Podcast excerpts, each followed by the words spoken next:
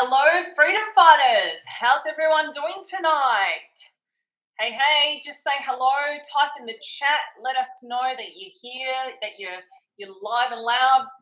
Hashtag live that you're watching tonight's live. Christina Markowski, I'll be your host tonight, and I've got David Vegley here from our Circle of Safety. Welcome, David. Thanks, Christina. How are you tonight? Yeah, good, good, thank you. I've got little Einstein there in the back. He's helping warm the room up because it's so cold. It's freezing here in Adelaide at the moment, isn't it? The weather's absolutely miserable, so it's a good night to be inside uh, watching the Facebook Live. Definitely, definitely. Snuggle up, grab, you know, a nice glass of wine, go next to the fire, and yeah, get ready for a great session tonight. Like it. Sounds Excellent. good. So, We've got some interesting news to talk about, and a lot has happened in regards to interest rates. Yeah, hundred percent. I mean, it's certainly hot topic at the moment, isn't it, Christina? Lots of media attention, uh, a little bit of doom and gloom in the media, as is always the case. But um, when isn't yeah, it? Whenever it comes to anything, it's always doom and gloom. I mean, the reality is, if it's not going to sell, they won't write about it and Correct. what sells, you know, what gets the attention, all the negative stuff usually. So 100%, 100%. Definitely. Well, what's happened with the the RBA? So uh, just to put it in layman terms, I guess the, the Royal Bank of Australia, mm-hmm. um, they've handed down the the cash rate. Is that right? Yeah, correct. So the Reserve Bank meets on a, on a monthly basis and determines uh, the cash rate to um, to the banks and other financial institutions. And for the last gee, seven or eight years now, rates haven't increased. And so um, back in May, it was the first time in, in, in, a huge amount of time that the Reserve Bank decided to lift rates. Um, and they did that again in June, but at a, an additional level to, uh, to normal. So rates have gone up a quarter of a percent in May, and then they've gone up a further 50 basis points or half a percent in June, um, representing the first, you know, multiple rate rise in, in a number of years. And to be honest, it might also be the first rate rise that a lot of um, homeowners or investors investors have actually ever seen. Yeah, right. And and for those of um, you out there who are maybe new to our channel and are not familiar, I guess, with uh, what we do here, I am the head property coach at Positive Property. So, what I do is I hold people's hand and walk them through the investment journey and help them get the best investment properties for their portfolio. And David is our broker who's part of our circle of safety. So, just give us a little bit of a, a background just so we've got some context on, I guess, uh, what you do and how you help our members. Sure, sure. So, so our company, Click Finance, um, is all about helping investors achieve their goals of trying to buy um, investment properties. So, our, our niche, or what we really like to do with clients, is ensure that they have the right loan structure set up to maximize their ability to buy multiple properties over time and set themselves up for retirement. So, like what you do, Christina, we hold their hand throughout the, the home loan process and application process um, and manage all of the paperwork through to settlement and, and get them set up. Fantastic. And we've got some lovely feedback here. David is a champ. Awesome. Thanks so Thank much, you. guys. So, so obviously, you're heavily involved when it comes to getting the loan for the investment property. Yeah and that's why I guess you're more or less the expert on understanding what's happening in the world of mm. finance because we're talking about interest rates tonight. Um, it's certainly a hot topic and, and everyone's buzzing. And every time I meet up with another member, they're, they're saying, oh, you know, interest rates are going up. Mm-hmm. So I guess in a nutshell, mm. interest rates are going up and they have gone up. Is that right? Correct. Yeah. So we're certainly in a rising interest rate market. Um, as we noted, the, the rates have gone up in May and again in June. Um, and all predictions from major banks and lending institutions is that rates are going to continue to go up, um, you know, in the foreseeable future. So there's definitely um, some more room to move. Um, but having said that, we are getting to a point where, um, you know, rates are reverting back to normality. you know, pre-COVID, um, you know, rates were certainly at an all-time low. Then, then COVID hit, um, and the banks had to do things to ensure that people could continue to make repayments on their mortgages. But you know, this was never going to be a sustainable environment, and so at some point in time, we all knew that rates were going to go back up again to, to normal levels. Yeah, absolutely. And I think it's good to put things into perspective because, yes, we can focus on what's happening now with rates are increasing, yeah. but why? We need to ask the why behind mm-hmm. what is happening to really understand. So, if we go back and we take a look at obviously COVID, what happened with COVID? They made interest rates go down. Mm-hmm. Correct. Yeah, so basically, when COVID hit, um, you know, the, everyone was worried about spending and affordability. Um, and so basically the government put measures in place or the Reserve Bank reduced interest rates to ensure that, you know, people could still continue to make mortgage payments if they lost their job or their business. And, and a lot of people did. Now, um, obviously in the, in the 18 months since COVID had hit, inflation has increased, people's discretionary spending has gone back up, the cost of living has increased. And so now, and obviously property prices have gone through the roof over the last two years. And so, you know, the Reserve Bank has to do something to try and curb um, the inflation and, and other um, pressures that's putting on rates. And, and that's why they've started to increase. Yeah, right. So when COVID hit, how hmm. many rate cuts did we actually receive that were, I guess, handed down by the RBA? Yeah, I mean, I'm, I'm pretty confident that rates pre-COVID around point uh, around one percent um, or 1.25 percent, and then it dropped all the way down to 0.1 of a percent uh, for the last number of years. So um, there was probably three or four rate drops at that point in time, but we were in a declining interest rate market prior to COVID anyway. So in, you know, it was really just that one isolated incident that really took interest rates to a to a record low, which we'll obviously never see again. I don't believe. Yeah, and the funny thing is, people were freaking out when interest rates were being cut. Correct. So I had a lot of, uh, you know, warriors saying, "Oh, I'm worried about the rate cuts," yep. and I'm like, "Okay," but now that rates are going up, it's the same deal. They're worried about rates going up. So why would people be worried about them? I guess being cut in the first place versus them going up. Yeah, it's an interesting one because often when rates are cutting it, it's generally a sign that the economy is not performing well. People aren't spending enough money, um, people aren't buying property, and so there's an incentive from the Reserve Bank to, to get people to spend more money. Uh, so when rates so when rates are going down, people are maybe thinking that the economy is not performing as well as it should be. Um, when in fact it's almost the opposite direction, where when rates are actually increasing, increasing, it's because people are spending too much money, or or inflation is getting to a point where it's not sustainable. So there's there's always two sides to, to each story. Um, but at the end of the day, you know, we, we always talk about this between you and I, Christina, that you know rates are rates are one impact or, or, one aspect of your financial journey, and it's certainly not the top of the priorities for us when we talk to clients about what they should be looking at with investments and, and home loans. Um, it's just something that we all have to contend with.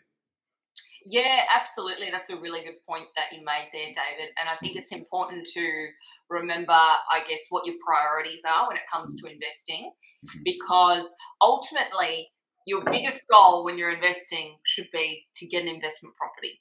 That's just a no brainer, right? To actually get the investment, get tenants in it, get it rented out, start collecting your rent and getting your tax dollars back. So, if you don't have a property, you can't obviously make any money out of property investing because you've got right. no property. It's pretty simple. and to get a property, you need a loan to get the property, unless you're buying it with full cash, which uh, if you're in that position, more power to you. but a lot of people will need to go the traditional route, I think, and get a loan from the bank. Correct. So, in saying that, obviously, going through a bank that will give you a loan is the mm-hmm. key to this.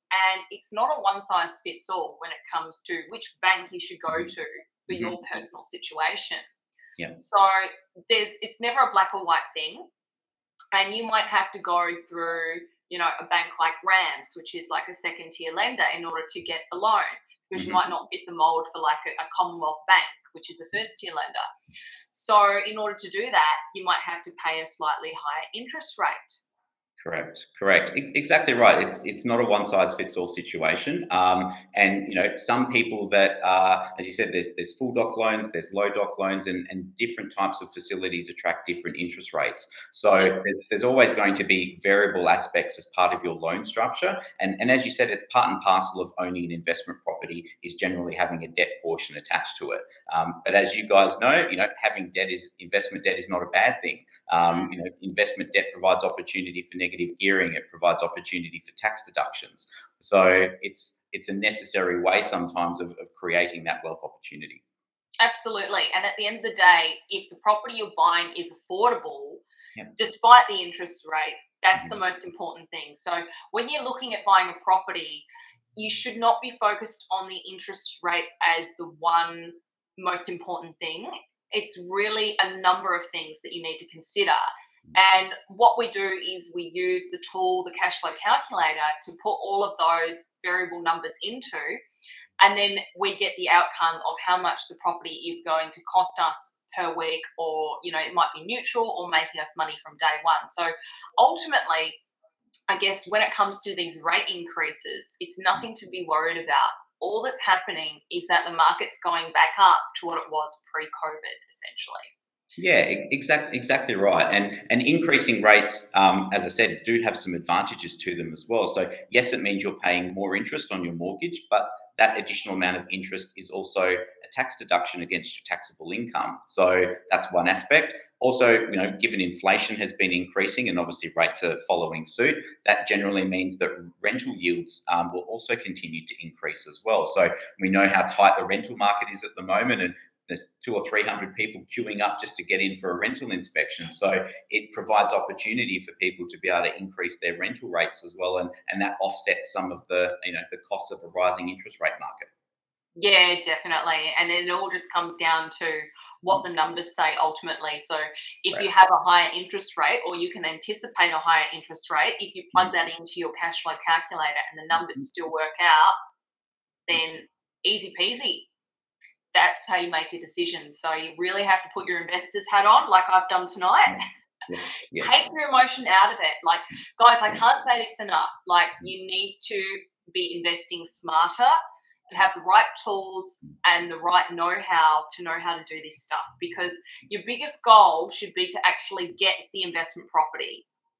And as long as the interest rate works, it's never going to be perfect, hmm. then that's what you should be focused on. And ultimately, that's how you get ahead. You know, it's about making progress over perfection. And you'll never have the perfect loan, the perfect bank, or whatever. But as long as you're heading in the right direction and taking the right stepping stones to create your financial freedom, that's what it's all about. Correct.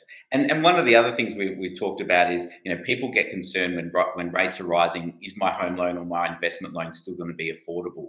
Um, and one of the things we always talk about with our clients is that when we when we work out or determine your ability to borrow money, banks will always factor in what we call an assessment rate or a buffer into your into your serviceability. So even though rates were at you know 1.99% six months ago, they were still factoring in interest rates at five percent in terms of could they lend you the money. So um, you know there's always this inherent risk that people feel like they're being stretched to the limits, but banks will always provision for these buffers to ensure that they're not put at risk and their clients aren't put at risk moving forward. So when people say, Can I still afford this loan after interest rates going up? There's always going to be that buffer that's been factored in to ensure that this is the case. Well, it wouldn't be a very good business model for the banks to make it so that the, the person they're lending money couldn't pay them back because then, that would be a lose lose scenario. Then they wouldn't get paid back. So exactly it just doesn't make sense, right? Yeah. So they they have to make it achievable, basically. And and the banks will often, you know, work with you to help you with that and set up yourself with that situation. But it's also having the right strategy when it comes to how you set up your loan is a big key to this. And this is what we help you with at, at Positive Property.